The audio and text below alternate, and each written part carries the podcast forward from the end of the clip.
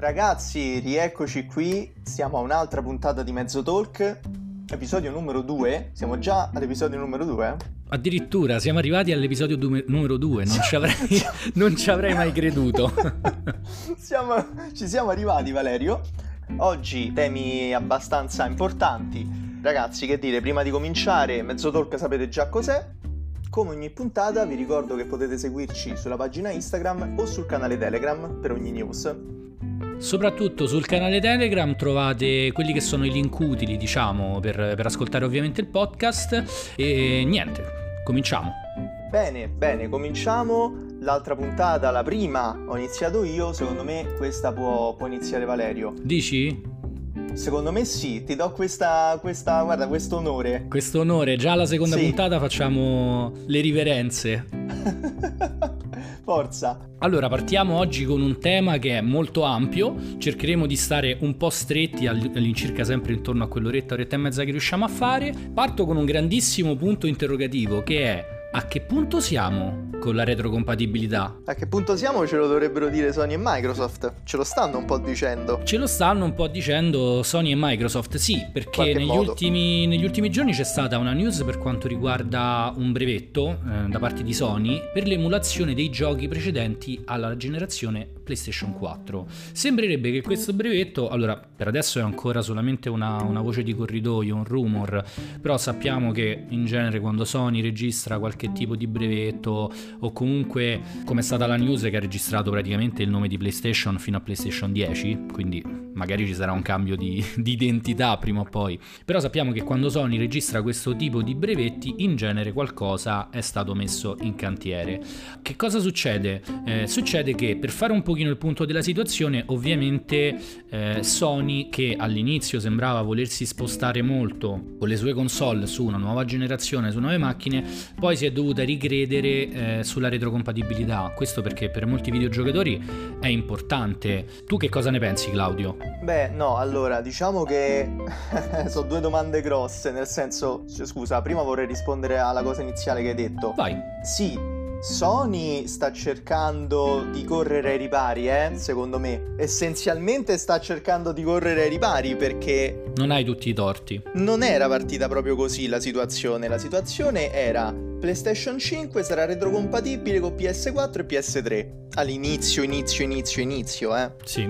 Poi le cose sono andate un po' calando e ci siamo ritrovati in questa situazione un pochino strana in cui PS3 già diventa un macchinone che tu non puoi più sfruttare a livello di software. Che cosa ne penso invece della retrocompatibilità? Io penso che al giorno d'oggi, nel 2021, la retrocompatibilità sia una sorta di must cioè è una cosa che deve, sta- deve esserci. Concordo appieno. A meno di situazioni particolari come può essere Nintendo. Mi viene in mente Nintendo. Beh, oddio, però ti devo dire la verità, Claudio. A me non è particolarmente piaciuto il... Allora, Nintendo ne abbiamo parlato anche nella precedente puntata, quindi cerchiamo di non monopolizzare troppo il tema. Però è vero che eh, è stata una delle poche case che ha saputo proprio costruire il suo parco titoli attorno alla macchina. Lo ha fatto anche Sony perché poi aveva una grossa potenza con le esclusive. Ci sono innumerevoli Zelda che sono usciti su altrettante eh, innumerevoli piattaforme. Prendiamo anche il caso di Super Mario, praticamente Super Mario uh, ha preso praticamente eh, da, dal, um, fin dalla prima console di Nintendo ad oggi è arrivato su tutte le piattaforme, che io sappia o che io ricordi. Eh, invece per quanto riguarda Sony e Microsoft c'è stato, diciamo, un cambio di passo nel corso del tempo. Allora, Microsoft sta facendo una cosa secondo me molto intelligente perché, perché eh, anzitutto attraverso il Game Pass sta permettendo ai videogiocatori di, di recuperare tutta una, una, manciata di titoli che se ti sei perso da videogiocatore Nintendo, da videogiocatore Sony, puoi facilmente diciamo usufruire del suo abbonamento e così giocare anche a titoli eh, di generazioni passate. Adesso mi pare che non ci siano tutti i titoli su Game Pass o che comunque la retrocompatibilità sia completa. Però è anche vero che Microsoft ha fatto un percorso molto morbido perché ha mantenuto delle architetture molto simili e quindi è riuscita a portare la retrocompatibilità su praticamente ogni macchina, cosa che invece con Sony non è, non è accaduta, non è successa. Sony nell'epoca PlayStation 3 che era in netto svantaggio e che è riuscita a recuperare poi solamente alla fine della generazione, portandosi se non mi sbaglio a livello di numeri anche di vendite di console sopra Sì, a, sì, a di Xbox. poco, pochissimo, ma sì, sì. di- di- non mi ricordo, di, mi pare una decina, forse una ventina di milioni di, di unità, veramente poco. Penso meno, penso guarda a 3, 4, 5, Eh. non di più, proprio liminale. E quindi eh, con PlayStation 3, con l'architettura Sony, c'è stato diciamo un po' un divario eh, sia tecnico con PlayStation 2, sia proprio a livello di eh, programmazione. Mi ricordo che c'erano spesso le notizie che i programmatori dicevano che la macchina era abbastanza problematica. Questo poi si è riversato sulla generazione successiva, sull'ottava generazione di console con PlayStation 4. Per esempio, faccio un esempio personale a questo punto. Quando io ho recuperato God of War, l'ultimo, mi è piaciuto tantissimo. Non pensavo potesse piacermi così tanto. Mi ci sono messo là, l'ho giocato e sono rimasto rapito. Tant'è che l'ho platinato. Per come sono fatto io, finito quel God of War, io ne avevo voglia di altro God of War. Certo. Avevo voglia di altri God of War. Cavolo, sarà facile trovarli, no? Santa Monica è un'esclusiva Sony. No, c'è sul PS Now. O se no, se tu vuoi una cosa comoda da giocare su PlayStation 4 di God of War, o, c'è- o ti abboni appunto al PlayStation Now, oppure tu non puoi scaricarli. Sì, hanno fatto una remastered. Hanno fatto la remastered, ma non di tutti quanti. Mi pare hanno fatto la remastered dell'1 o del 2? No, scusami, scusami. Ecco qual era. Hanno fatto la remastered del 3. Dell'1 e del 2 su PlayStation 4 non ci sono. Questa secondo me è una cosa gravissima, eh. Ma non è che mi devi fare Ghost of Sparta. Però i tre portameli. La trilogia portamela. Sì, sì, effettivamente che cosa è successo poi? Che qualche titolo si è perso per strada, quindi alla fine, poi tra l'altro una casa come Santa Monica che ha creato una parte importante dei titoli Sony, eh, questa retrocompatibilità è, una- è un qualcosa che i videogiocatori vogliono. Allora, è vero che magari per giocare, diciamo chi compra PlayStation 5 ovviamente magari cerca di giocare i giochi più nuovi o giocare i titoli un pochino magari meno recenti però più ottimizzati, ok? Dici vabbè mi voglio comprare una, una macchina più performante, qualcosa di eh, un pochino più succoso diciamo a livello hardware per far gi- girare meglio i giochi, però è anche vero che così perdi un pochino di quella che Phil Spencer ha definito eh, la legacy, no? Le- l'eredità. Tutta la tua eredità di giochi che hai portato finora sulla tua piattaforma eh, si vanno poi mano a mano a perdere. E ovviamente, qual è la console che non è una console che sta facendo meglio questa cosa? Il PC. Perché sul Eh beh, PC certo. eh, tu hai un client che può essere Steam, che può essere GOG, che può essere, ehm, eh, che ne so, se, se ti piacciono particolarmente i titoli Ubisoft puoi avere anche il client di Ubisoft o quello di Electronic Arts. Tu praticamente se cambi PC avrai sempre il client o comunque il- la piattaforma di riferimento in digitale ovviamente su cui poter attingere ai vecchi giochi perché tu li hai Certo, acquistati certo. e sono legati al tuo, al tuo ID, al tuo, al tuo utente. Allora, sì, assolutamente sì, questa non è nemmeno una cosa su cui andare d'accordo, secondo me, è una cosa oggettiva e basta. Diciamo, la piattaforma PC sta messa molto meglio da questo punto di vista. Io una cosa volevo dire, su- sulla quale rimango un po' costernato. Il problema di retrocompatibilità c'è su un sacco di giochi e io posso capire, tra virgolette, se qualche gioco piano piano si perde. Ragazzi, stiamo sempre parlando comunque di, è vero, aziende enormi che però hanno un carico di lavoro e di cose da fare non indifferente. Quindi qualcosa magari si perde, però cazzarola, le esclusive, ma le esclusive tu non puoi farle perdere per strada.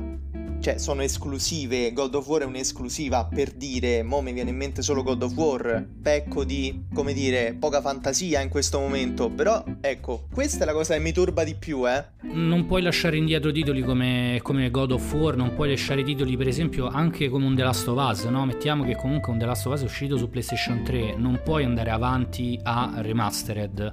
Lasciamo stare che comunque l'utente medio, mi dispiace dirlo, ma si fa molto infinocchiare da queste operazioni commerciali. Però a livello di marketing, a livello di come si sta comportando Sony, è vero che un po' come detto all'inizio deve correre ai ripari, perché si è resa conto nel tempo che la retrocompatibilità è molto molto importante, soprattutto come ho detto per una questione di eredità. Microsoft non ha, diciamo così, eh, nel 99% dei casi non ha questo problema, perché ha già ovviato a- al problema con una soluzione tra l'altro anche molto efficiente. Eh, quei 10 euro che tu spendi al mese ti puoi giocare qualsiasi cosa praticamente che esca sul pass e tra l'altro lo puoi fare anche su PC.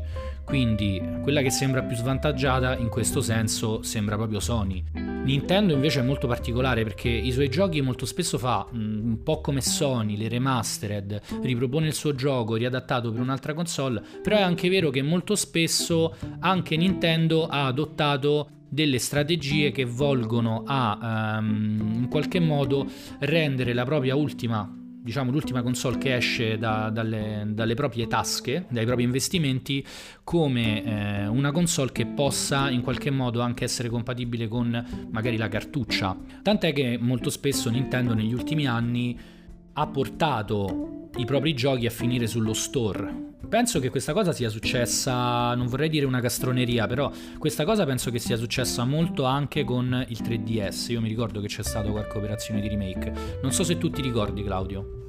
Eh, beh, eh, stanno, stanno portando i remake di Pokémon ormai da, dal 2005 con, con, con rosso fuoco e verde foglia. Cioè, stiamo parlando proprio di roba. Io stavo in quarta elementare. Mi ricordo, vabbè, uno dei titoli più celebri probabilmente è proprio quel Pokémon Rubino e, e Zaffiro, insomma, Omega Rubino, eh, che hanno portato poi effettivamente sul, sul 3DS. Sì, e, sì, sì. Ehm, e, comunque sono sempre dei remake di tutto rispetto. Però io penso che da un certo punto di vista non puoi andare avanti così lo puoi fare quando devi riportare in vita brand, faccio un esempio un po' del cavolo in realtà, eh, come Final Fantasy VII, anche se il remake ha le sue mm, complessità e criticità. Assolutamente, guarda, a parte che adesso, mm, scusa, chiudo un attimo su Pokémon, ma sì. eh, usciranno i nuovi remake della regione di Sinnoh, quindi eh, Diamante Lucente e Perla Splendente. Poi, e poi, voglio dirti, per esempio su Final Fantasy si tratta non solo di un remake, ma anche di un reboot. È un riavvio che tu stai dando ad un certo gioco, ad una certa saga, ad un certo canone. Lì allora può essere un po' diverso, perché fai un reboot ricominci tutto da capo, mo dico una cazzata, fra dieci anni fanno un gioco di Metroid, Metroid Prime. Sì. Allora lì posso capire, oppure che ne so, mo speriamo di no, però esce Rift Apart, Ratchet Clank, è una merda totale, non lo compra nessuno, per vent'anni non fanno più giochi di Ratchet Clank, nel 2041 decidono ma riesumiamo Ratchet Clank fanno una specie di remake ma è più un reboot. Allora lì posso starci rispolvero la saga per ridargli anche un pochino di lustro. Assolutamente sì, assolutamente sì, ma perché no? Là ci sta. Il fatto è che eh, secondo me mm, non si può andare avanti così, ma le remastered sono un qualcosa di estremamente commerciale, come stavi dicendo tu prima, ma è soprattutto che piace alla gente. Alle persone piace non sentirsi in colpa di ricomprare una cosa che già possiedono perché c'è la scusa da una parte della retrocompatibilità e vorrei tanto rigiocare a The Last of Us però mo quel macchinone della PlayStation 3 non mi va di riutilizzarlo. Vorrei farlo sulla 4 non posso. Cavolo. Ok compro la remastered. Interessante però questa con una botta sola questa prospettiva. tu non solo stai esaudendo il tuo desiderio, giocare della Stovaz sulla 4, ma stai comprando anche una cosa che comunque è un po' migliorata, è un po' boostata, e la, la, la, la skin è fatta meglio, e la grafica è un pochino potenziata. E capito, te la imbastiscono molto e alla gente piace un sacco questa cosa. Sì. Tantissimo. È come magari prendere, adesso farò magari un, un esempio un po' azzardato, ma penso che si capirà. È come se tu prendi magari una bottiglia di, eh, di una bibita gassata tutta arancio con l'etichetta che oddio senza etichetta e tu poi effettivamente tu dici assaggi quella bottiglia e dici mazza che buona che è questa bibita gassata e poi loro te la fanno praticamente con un packaging nuovo. Dici che secondo te questo inficia un pochino su quello che potrebbe essere come uno vede anche il prodotto cioè come uno se lo gode, certo, anche il certo, packaging certo. fa parte. Sì. In questo caso, ovviamente, magari ho usato un, un, esempio che non è proprio calzante, però il packaging come metafora la utilizzo per la grafica. Cioè, tu dici sì, sì. un pochino siamo viziati anche da tutto quello che vediamo tutti i giorni, e quindi anche con il discorso grafico della, del remake grafico di, questa, di questo rispolvero, eh, me lo posso godere sulla nuova console in, in pompa magna. Ma assolutamente sì, ma assolutamente sì, ma guarda Valerio, stiamo in un mondo ipervisivo noi, eh? Sì, concordo. Siamo in un mondo ipervisivo, adesso poi negli ultimi 15 anni con YouTube, i social visivi, cioè con tutte queste cose qui ragazzi, il nostro mondo è un mondo ipervisivo, eh? l'immagine è tutto quanto, il packaging, ma certo che conta, quella grafica in più, la barbetta di Joel fatta meglio, ma certo che conta, poi questa cosa non è solo marketing, viene aiutata tantissimo dai video su YouTube di le, le comparison, sì. le comparazioni. E allora ti vai a vedere, ma vediamo veramente cosa cambia. E le cose, dai, cambiano, diciamoci la verità. Il primo della Stovaz non è come la remastered. Giustifica 25 euro, 30 euro? No. Però... Beh, però... diciamo che quando te lo, te lo, piazzano a 70 la remastered e il remake te rode un po' il culo. Beh, sì, sì, sì, assolutamente, assolutamente. Quello poi sta a te. Però ecco, eh, capito, ci sono tutti i video che magari fanno un milione di visualizzazioni e, e, ti fa vedere quello che cambia, quello che c'è. E quindi tu, è una pubblicità, no? È, una, è, è, un po' una pubblicità quello che è la remastered. Ma sta cosa va tantissimo, va proprio una bomba. Quindi non si può andare avanti così, ma guarda che sta funzionando in maniera pazzesca. Sì, sì, sì. C'è, c'è da dire che funziona, che la cosa funziona, quindi c'è poco da commentare in questo senso. Tra l'altro, eh, una cosa che mi sono ricordato adesso, ehm, il boost mode che sulle nuove console hanno i giochi vecchi è qualcosa anche da non sottovalutare, perché adesso nel caso specifico di Bloodborne che purtroppo è eh, bloccato in modo un pochino secondo me sospettoso. Qui c'è, c'è puzza di remake di remastered si sente da tanto. Eh, in Bloodborne il, il, il, frame rate è bloccato a 30 fps ehm, se noi abbiamo diciamo un boost su tutti, su tutti i giochi quindi che tutti i giochi che andiamo a giocare in retrocompatibilità magari invece di girare a 30 fps gi- girano a 60 o anche a 50 o magari la grafica eh, si migliora un pochino e si va a lavorare anche sui vecchi prodotti questa cosa secondo me Microsoft la fa un pochino meglio perché eh, come dicevo prima ha più retrocompatibilità rispetto a Sony però magari eviterebbe allo stesso tempo di fare, questi, di fare questi remastered, di fare questi remake. Sono operazioni ovviamente commerciali, cioè sono operazioni che fanno cash in, no? Fanno anche soldi facili, perché um, riportare un The Last of Us, che è secondo me un capolavoro del suo genere, diciamo che se tu vai a lavorare magari su eh, gli FPS, sulla stabilità, sul ray tracing, su tutte queste cose, sicuramente il gioco eh, ne giova ma soprattutto non hai bisogno di ricomprare lo stesso identico gioco per una nuova piattaforma. Il caso, per esempio, è quello di Spider-Man, che secondo me è un po' borderline. Cioè, mh, Spider-Man per PlayStation 5 è in un modo, lo Spider-Man, diciamo, quello per PlayStation 4 è in un altro. Preferirei magari che uscisse eh, solo sulla nuova generazione o solo sulla vecchia e che quel tipo di boost sia in un qualche modo eh, non dovuto al consumatore, ma incluso sempre. Capito in che senso? Sì, sì, Capisco sì, no, che sia anche faticoso lavorare magari su più, su più piattaforme, ti leva più tempo anche per una questione di produzione. Però io la vedrei come una mossa intelligente. Ma secondo me era uno dei cavalli di battaglia sui quali dovevano puntare per questa next gen. Sì, di più. Eh, ma cioè dovevano puntare entro ottobre-novembre. Eh, adesso stanno in ritardo, soprattutto Sony, che eh, eh, sono due anni che ce la menano. Sì, a parte che questa generazione non è praticamente partita perché, vabbè, no, la, la, situazione no. la conosciamo tutti. Eh, io prima del 2022, azzardo questa, questa, previsione, ma io prima del 2022, inoltrato, soprattutto perché questo è un anno di rinvii, magari avremo modo di, parlar, di parlarne in un, in un podcast eh, successivo, eh, la situazione non mi fa ben sperare.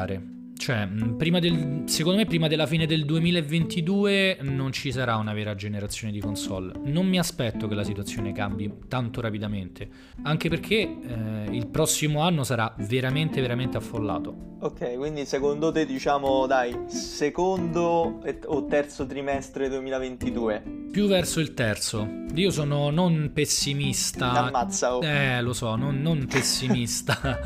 eh, forse di più che pessimista in questo caso. sì, sì, non, non, pensavo settembre 2022 addirittura, quindi un anno e mezzo ancora, secondo te? Secondo me sì, ma proprio perché in calza io ti parlo anche a livello di uscite, cioè prima che escano giochi di spessori un po' come... Ehm, che ne so, l'Animal Crossing di Nintendo Switch che ti fa vendere ancora di più le console o che comunque c'è una disponibilità vera, nei negozi secondo me prima di dicembre ce le scordiamo perché già, già sto vedendo da, da lontano quello che succede. Poi sarò lieto di sbagliarmi. Io per esempio non sono uno di quelli che si compra la console al lancio perché so benissimo che nel 99% dei casi i titoli sono pochi non ho la fotta di giocarmi tutto quanto nel modo più rapido e immediato possibile non, eh, non, non credo che Sony sia uh, la migliore in questo momento sul mercato e penso che questo sia un dato di fatto.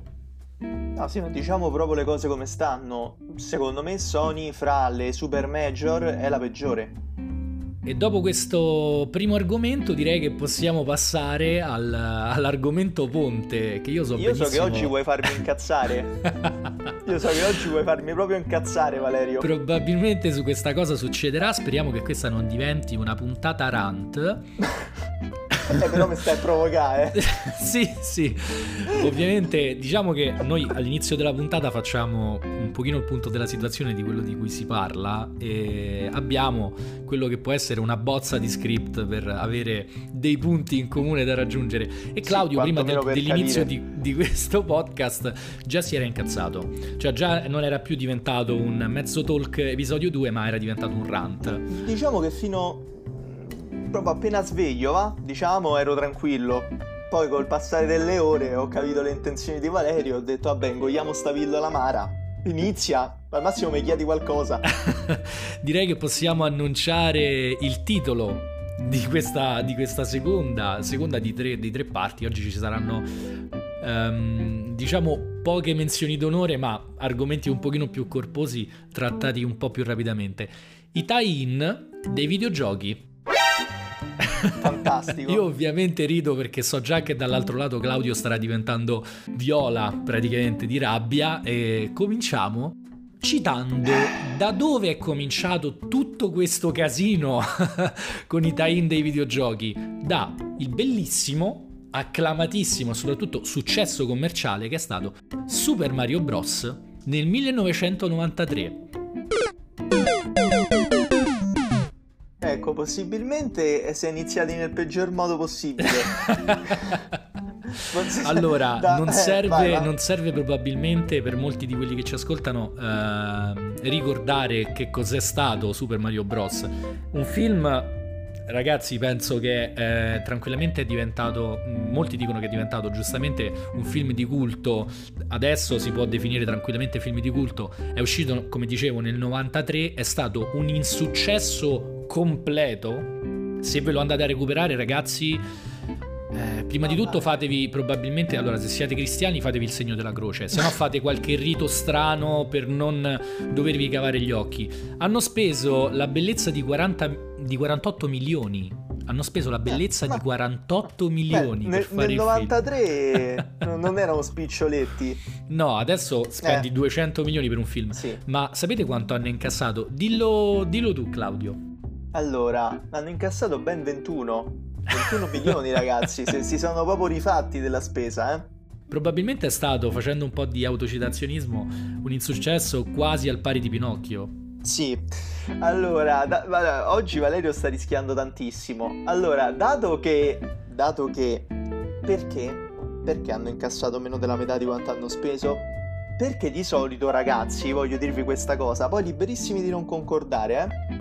Ma i tie-in cinematografici di X gioco al 99% non funzionano mai, ma c'è un motivo, un motivo scientifico quasi.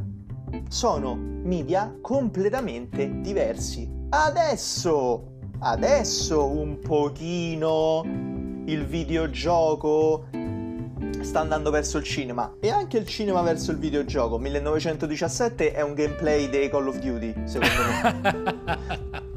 che tra l'altro un bellissimo film, ma non vuol dire nulla per che me. tra l'altro gameplay... ora che l'hai citato mi hai fatto ricordare una cosa, è fatto um, in piano sequenza. Ti ricordi i discorsi che abbiamo fatto sul piano sequenza che lo dico per chi ci ascolta, è la mia tecnica, diciamo, uh, di regia si dice di regia? Sì, sì, sì. sì la mia sì. tecnica, diciamo, sì, di regia e il tipo di inquadrature che fanno, la, il piano sequenza è quello che in assoluto preferisco.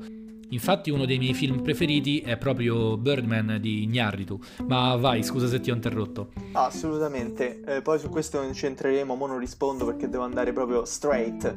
Quindi, ragazzi, eh, sono due media diversi. Erano ancora di più 30 anni fa due media diversi. Adesso, se più o meno senza fare i nomi che ci arriveremo dopo, c- vogliono cercare di trasportare un film abbastanza cinematografico eh, gran- sui grandi schermi possono riuscirci. Per me è molto difficile e avrò da criticare, ma è più fattibile God of War, ragazzi. È tutto in piano sequenza. God of War è, è, è cinema. God of War, l'ultimo che è uscito, il reboot. Sì, lì è stato il contrario. Il videogame è stato contagiato dal cinema. Sì, sì, ma t- la cosa bella di adesso è che è tutte e due. Per esempio, 1917 sembra un gameplay di Call of Duty in senso anche buono.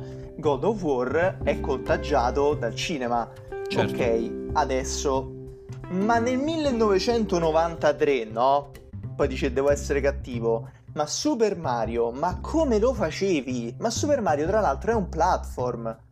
Ma come fai un film su un platform? Vuol dire che ci devi creare una storia dietro che non funzionerà mai, perché non è quella del brand che tu vuoi rappresentare. Un platform.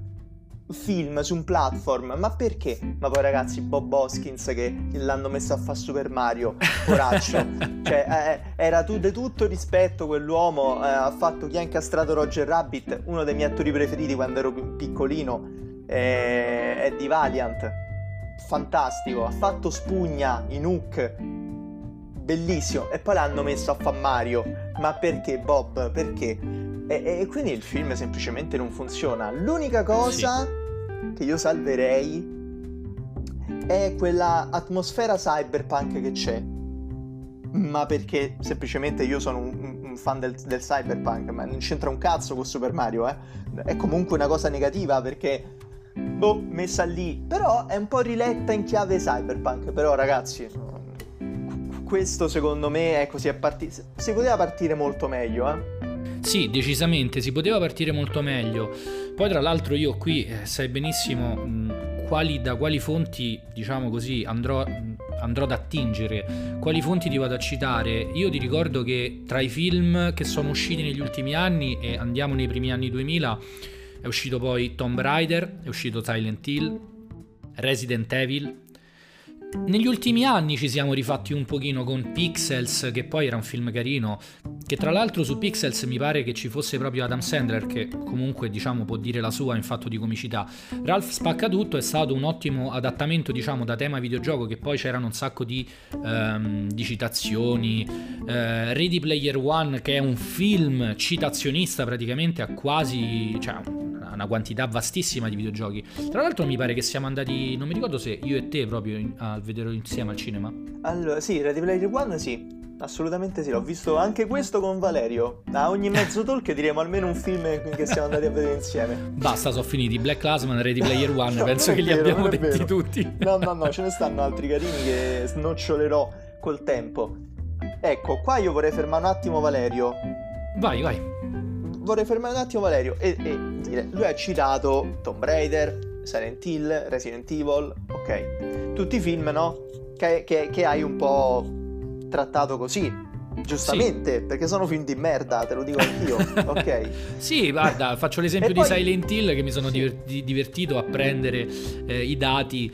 Eh, è stato praticamente stroncato, bocciatissimo dalla critica. Al pubblico è piaciuto e citando quella grandissima fonte, eh, come si dice, inespugna- no, inespugnabile, citando quella fonte diciamo di cultura massima che è Rotten Tomatoes ha preso, ha preso il 31% di, diciamo, di, di approvazione 31 su, su 100 eh, dalla critica e il 61 invece di apprezzamento dal, dal pubblico quindi Comunque, vabbè, il regista era Gans, sceneggiatore, tra l'altro Roger Avary, che è il, co- il co-sceneggiatore con Tarantino di Pulp Fiction, ho visto.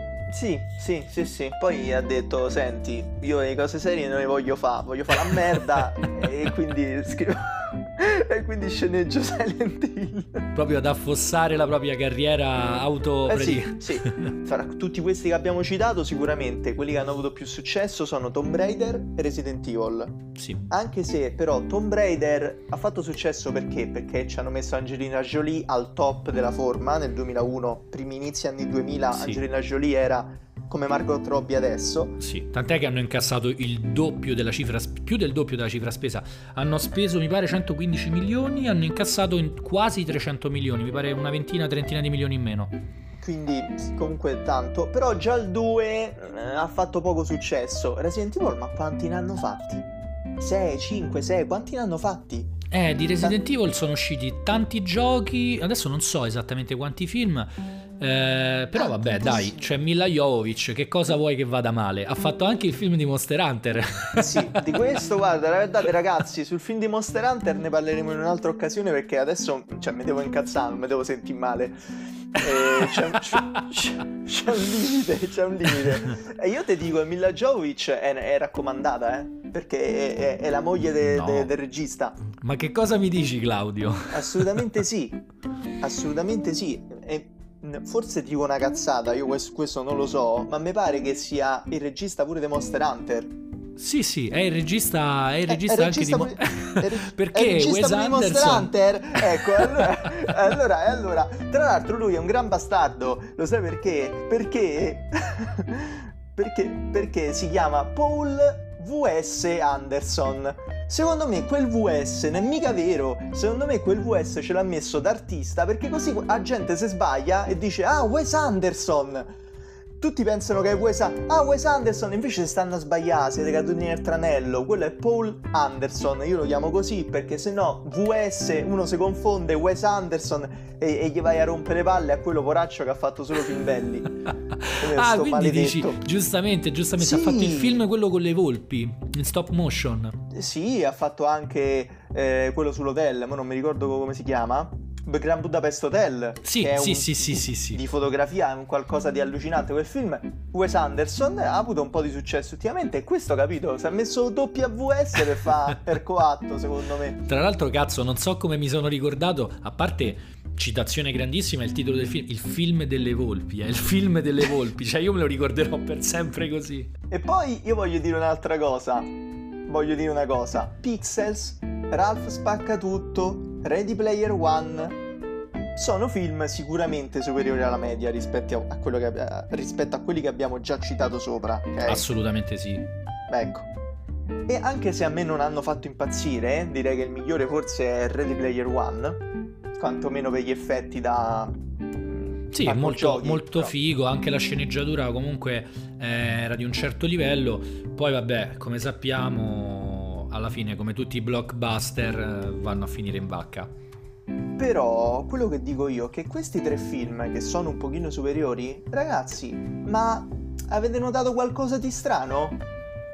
Toccano il tema del videogioco, ma non sono dei veri e propri tie-in. Esatto, esatto. Infatti io sono, sono sorpreso in realtà dalla qualità che ha portato um, The Witcher, la serie di The Witcher, esatto. che ovviamente è Beh, basata sì, sì sul dai. videogioco ma anche sui libri. Infatti molti l'hanno criticato perché dicono ah ma Yennefer non è così, eh, il medaglione non ha quella forma. Allora, The Witcher, la serie di The Witcher è basata molto più sui libri che sul videogioco. Diciamo che dal videogioco ha preso un pochino forse alcuni canoni dei personaggi, però secondo me è stata una serie che io tendenzialmente non l'ho particolarmente apprezzata, vi devo dire la verità. Cioè, per me è una cosa mh, nella media sufficiente, non mi ha fatto assolutamente schizzare il cervello, non mi è piaciuto per niente il modo di raccontare la storia, perché capisco che si voglia avvicinare molto a come sono scritti i libri, quindi eh, con diciamo salti temporali, eh, in avanti, indietro, eh. però non mi è piaciuto, secondo me si poteva fare un prodotto molto più lineare, io avrei preferito una cosa più lineare, mm, ovviamente siete liberi di andarmi contro, le, le, le, opinioni, bene, le opinioni diverse sono ben accette. E, um, non mi ha fatto particolarmente impazzire, eh, forse anche un pochino per il cast, nonostante comunque i, gli attori li ho trovati eh, quantomeno decenti. Quantomeno eh, decenti. Piglia, dai. Non il top, però. Come? Henry Cavill ci piglia, dai. Sì, Henry Cavill si vede che pro- si vede proprio che ha la passione per il videogioco. Tra l'altro aveva postato un po' di tempo fa un, uh, un, un video in cui si, si, montava il PC da solo, ci ha messo tipo una giornata intera. E ha fatto poi tra, tra, l'altro il giro del web questo video. Andatevelo a vedere perché è molto, molto simpatico. E lì si vede proprio che lui ha la cultura nerd. Si è montato sto mega PC con raffreddamento a liquido. Molto molto figo. Però eh, hai detto bene Claudio, cioè sono sono film a tema videogioco, non sono ripresi direttamente dal eh, videogioco. Eh, attenzione su questo, ragazzi. Anche The Witcher, l'ha detto prima Valerio. Prima di tutto, The Witcher, ragazzi, è una saga di libri. Poi ci hanno fatto il videogioco. Non è. Datemi retta. Trovare un videogioco sul quale è stato fatto un film così a secco, senza libri, senza altro e uscito bene, è rarissimo. Concordo. Io non credo di conoscerlo. No, no, hai detto, hai detto, bene. Io non mi ricordo un film che veramente dei videogiochi. Mm, non so, se, non so se hai visto i vecchi film tipo di Mortal Kombat. Io me li ricordo che da bambino già mi facevano schifo. E non, e non avevo tutta questa cultura per riconoscere la cioccolata dalla merda, ok? No, guarda, ti dico, eh, ne ho visto uno, non mi ricordo manco quale, ma sono film talmente di de- serie Z quelli che non, non vale la pena nemmeno citarli, però, però, e su questo apro verso il futuro, in uscita ad aprile, tra poco, dovrebbe forse due settimane, tre settimane, un mese, esce il nuovo film di Mortal Kombat su sì. HBO Max. Che ne dici tu? Ma guarda, do, doppiaggio. Allora, non mi è piaciuto quel eh, Scorpio Wins. Non mi ricordo, c'era un momento, cioè, c'è stato un momento di cringe totale. Ho detto, ma che cosa, che cosa sto guardando? Tra l'altro, ti faccio un piccolo appunto per completare il computo totale del. Eh, Wes Anderson, come piace chiamarlo a me, non a te. Sì, eh, mamma mia, guarda. Che molti... Allora, io penso che più che altro questo l'abbiano notato i fan di Monster Hunter, ok? Quindi se ci stanno ascoltando i fan di Monster Hunter apprezzeranno, ma le lame di fuoco contro il Diablos. Cioè, è come se io stessi combattendo contro un gigante di lava e addosso gli butto l'acqua bollente. non, ha se- non ha completamente senso. Secondo me anche i nabbi se ne accorgono. Però è proprio questo il discorso che facevi prima, no? Quelli che vediamo che sono film riusciti sul videogioco non sono videogiochi. Anche Monster Hunter è stato, non l'ho visto, ma mi è bastato il trailer e secondo me il trailer di Mortal Kombat, così mi riallaccio al discorso che facevamo, più o meno ha la stessa qualità cioè, secondo me come qualità siamo lì. Ho, ho un sacco paura, Claudio, ho paura. Voglio no, che mi rassicuri. Questo, eh, su questo non sono d'accordo. Dai, io non dico, mo, fiducia è una parolona. Però quando c'è Warner dietro, dai, almeno a livello produttivo, Dici? Eh, magari il film brutto esce fuori uguale, però a livello produttivo, almeno magari gli effetti, qualcosa, qualche fatality esce fuori. Ma guarda, io, io me lo vedrò proprio tranquillo. Vabbè, dai, vedremo. Magari vedrò di dargli una possibilità. Vedrò anche il film di Monster Hunter, ragazzi, eh. Ve lo dico. Ve lo dico perché eh. poi devo rantarci sopra. Beh, su quello assolutamente devo recuperare. Dai, andiamo al cucci proprio. Andiamo verso la fine anche di questo argomento e ho molta paura. Ho molta paura perché qui cito tre prodotti che mi sono piaciuti e di cui purtroppo ho veramente... Sai quando senti la notizia e comincia veramente... Dici ok, adesso... Eh. vado a passi stretti. Il discorso si fa Se lo vado a vedere al cinema. Alla fine a- Tomb comincerò- Raider, Silent Hill e Resident Evil, anche sti cazzi.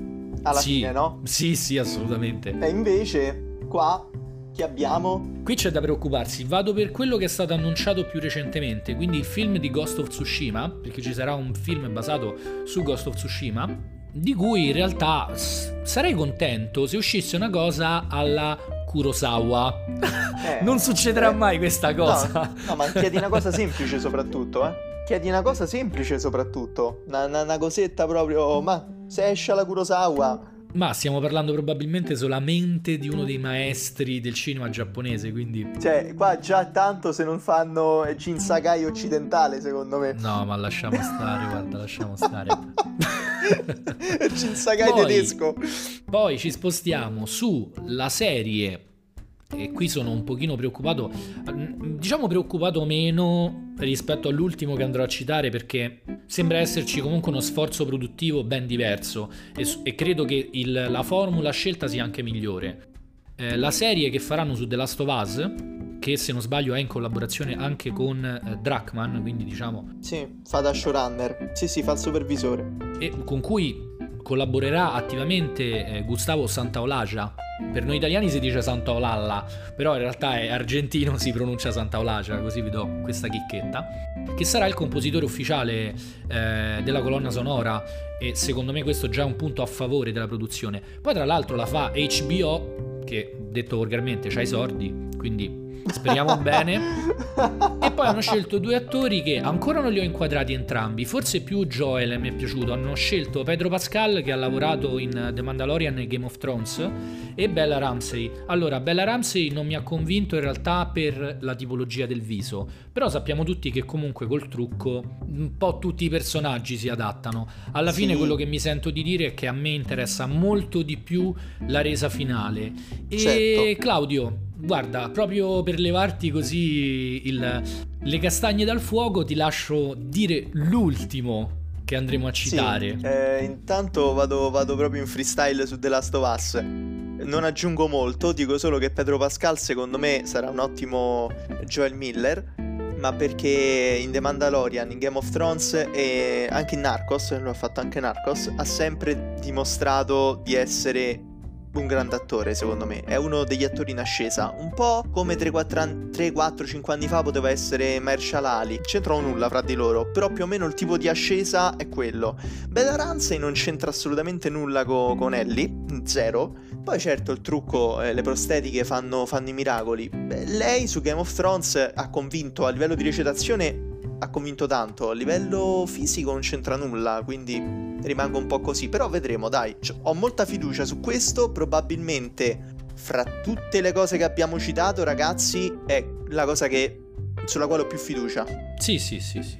Io penso che HBO comunque non voglia fare un lavoro, un lavoro malvagio. E l'ultimo, e l'ultimo, ragazzi, è il film su Uncharted.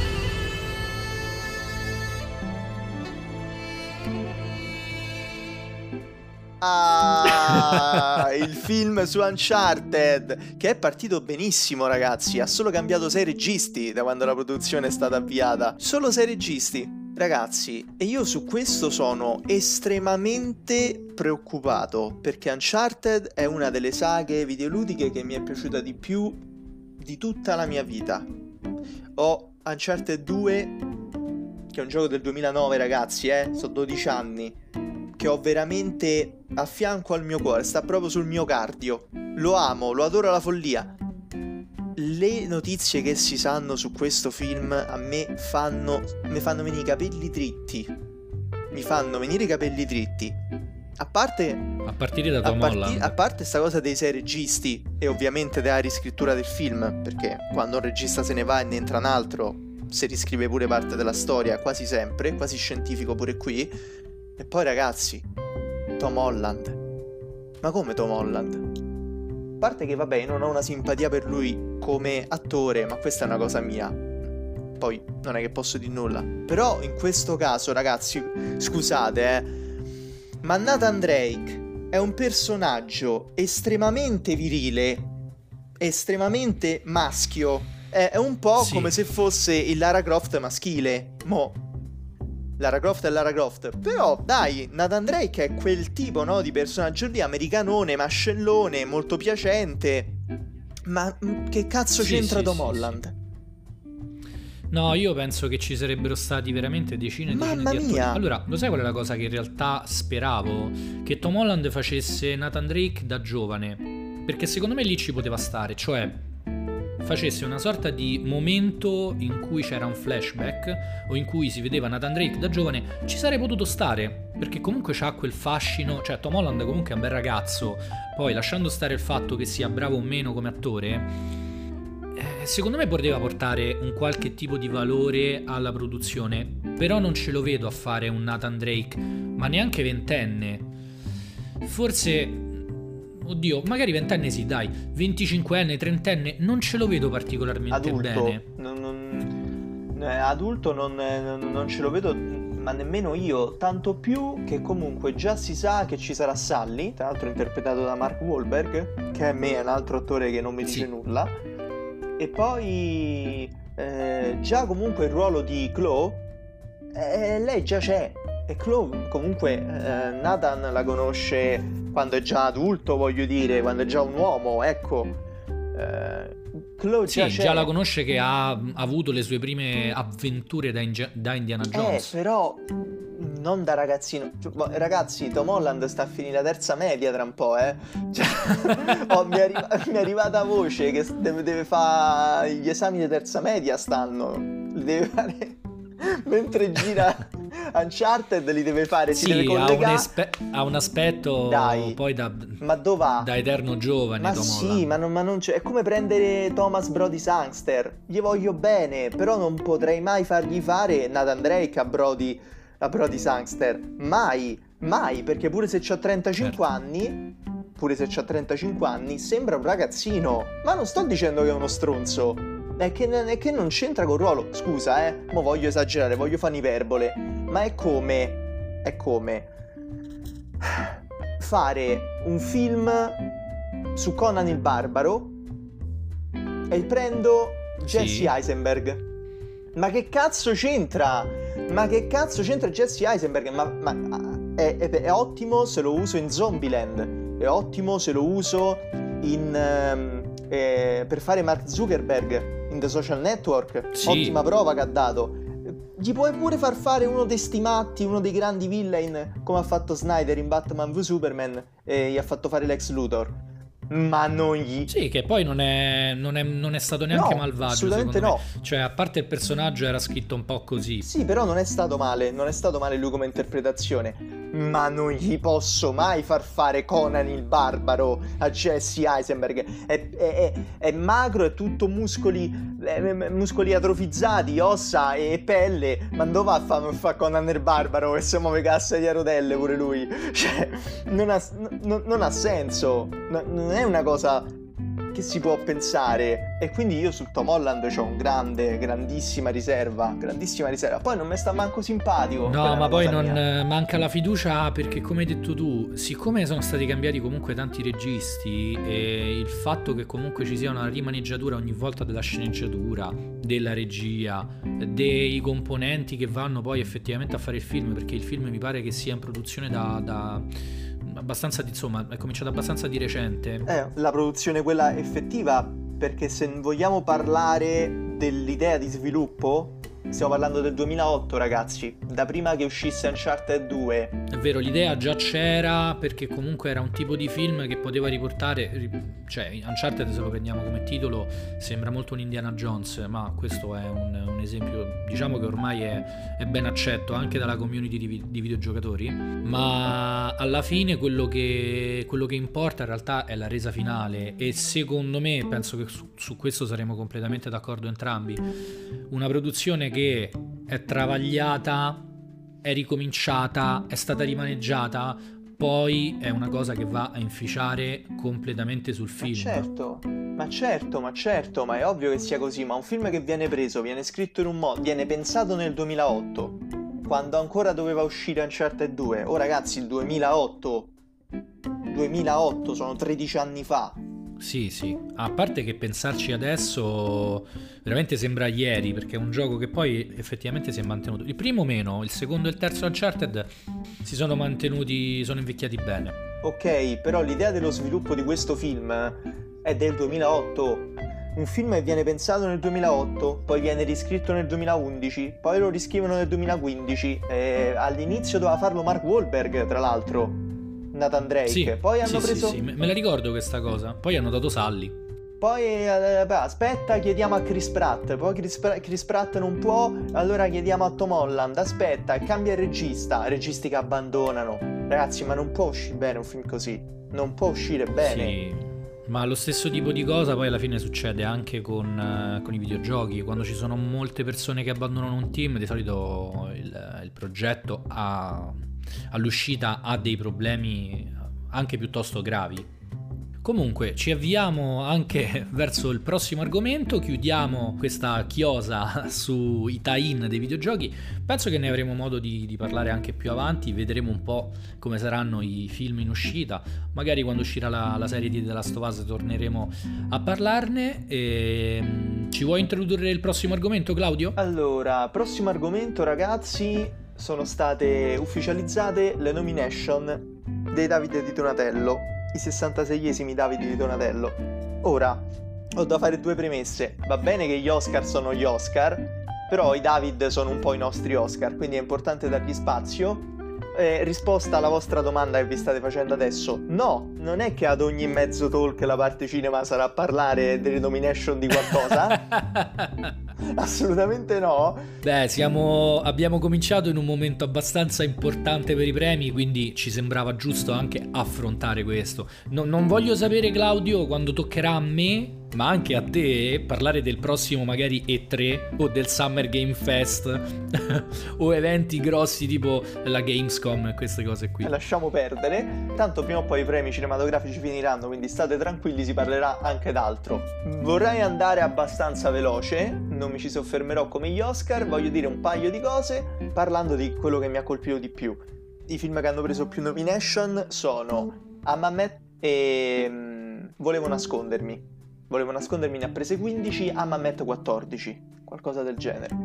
E volevo nascondermi, non l'ho visto, ma so che c'è un Elio Germano pazzesco che praticamente interpreta eh, Ligabue, il pittore, eh, non il cantante ragazzi, eh, che era un matto, essenzialmente. Sì. Era proprio malato di mente Ligabue. Elio Germano... Sì, poi per me che sono stato... Eh, vai nel mondo dell'arte, insomma, ho studiato arte anche al liceo.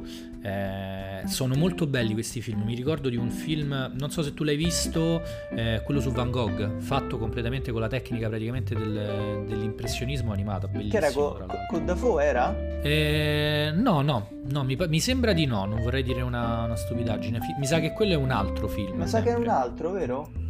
Ne hanno fatto più di uno, sì. Ce n'è uno che se non l'hai visto dovete, dovete, assolutamente recuperare. Adesso non mi ricordo esattamente come si chiama, non mi ricordo se si chiama proprio Van Gogh il film o qualcosa del genere.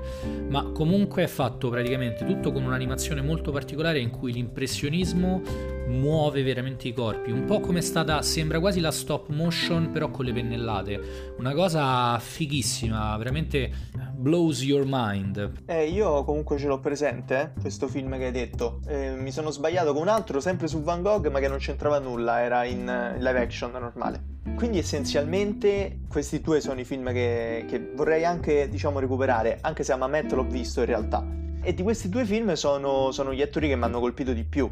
Elio Germano per Volevo nascondermi e Pierfrancesco Favino per Amamet. Favino, tra l'altro, in stato di grazia quell'anno perché è uscito 2019 era Il Traditore, Il Traditore e tipo sei mesi dopo uscì Amamet e sono due lavori che lui ha fatto cambiando il suo corpo.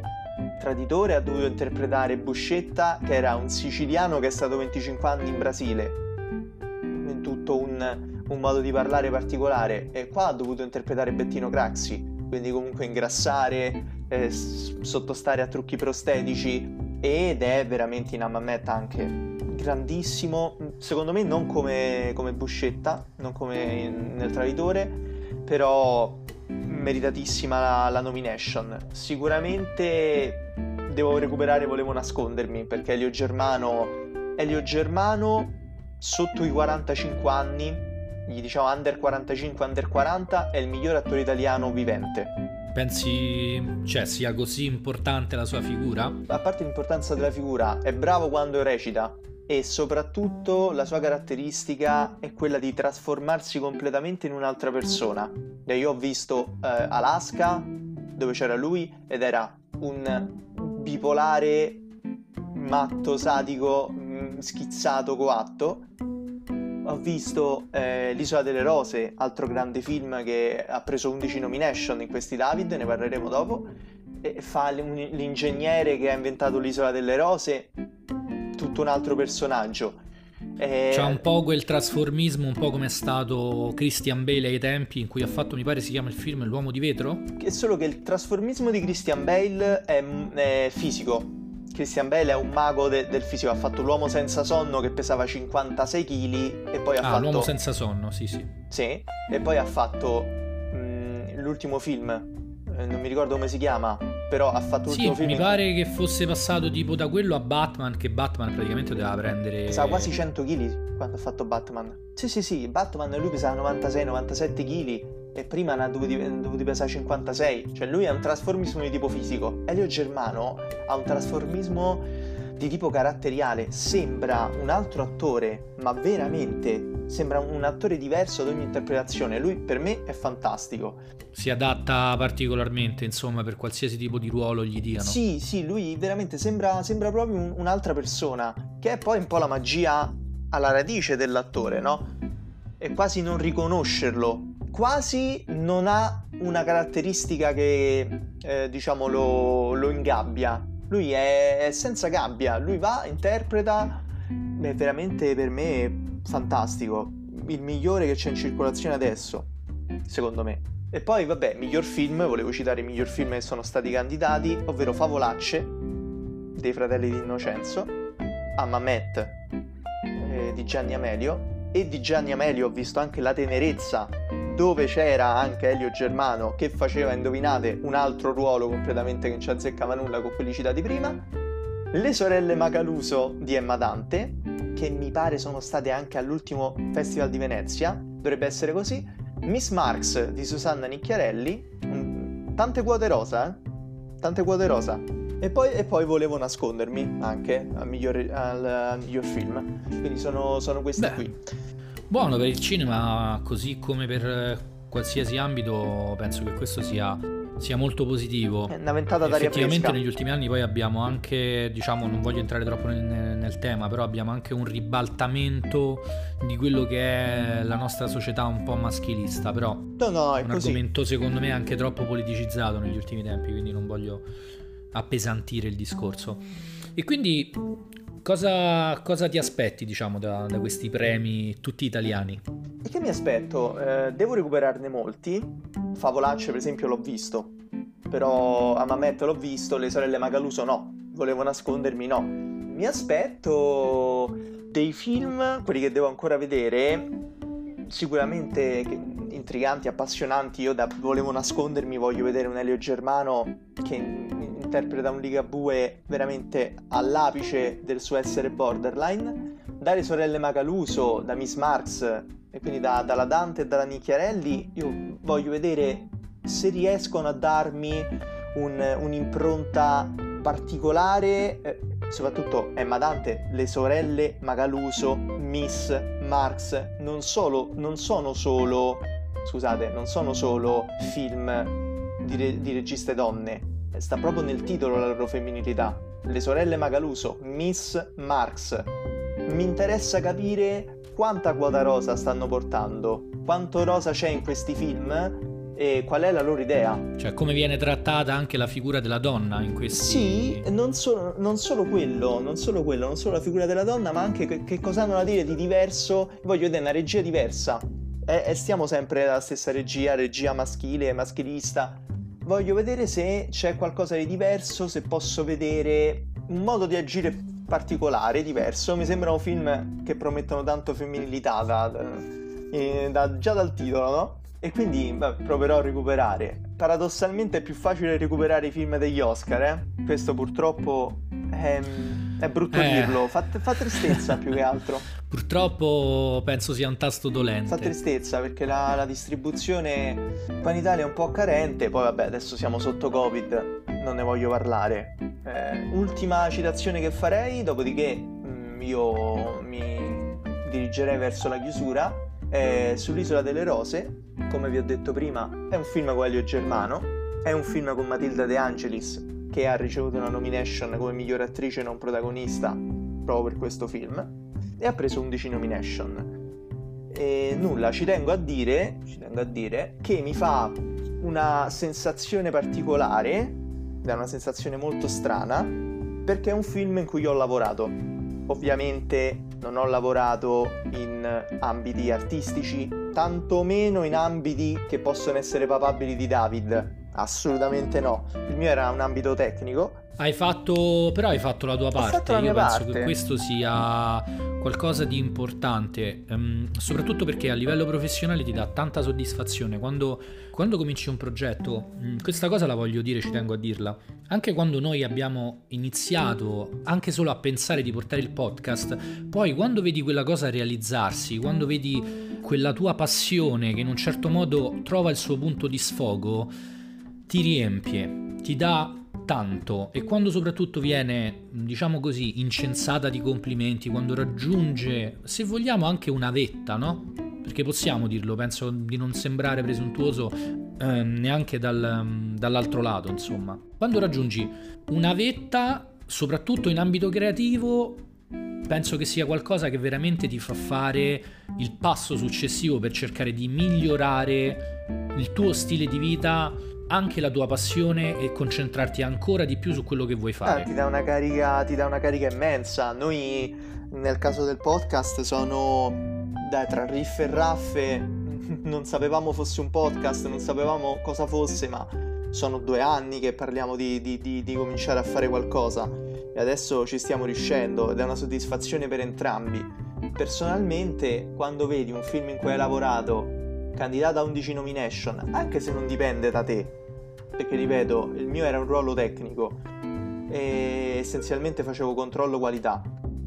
Però ti dà una sensazione molto particolare perché sei stato parte del processo produttivo o comunque di post produzione. Certo. Quando uscì su Netflix a novembre o comunque inizi dicembre, scusate, Isola delle Rose, potete recuperarlo su Netflix eh, perché è un originale Netflix io ebbi una sensazione molto strana, perché ragazzi, io ero la persona che doveva controllare che andasse tutto bene su un film che va in 200 paesi al mondo.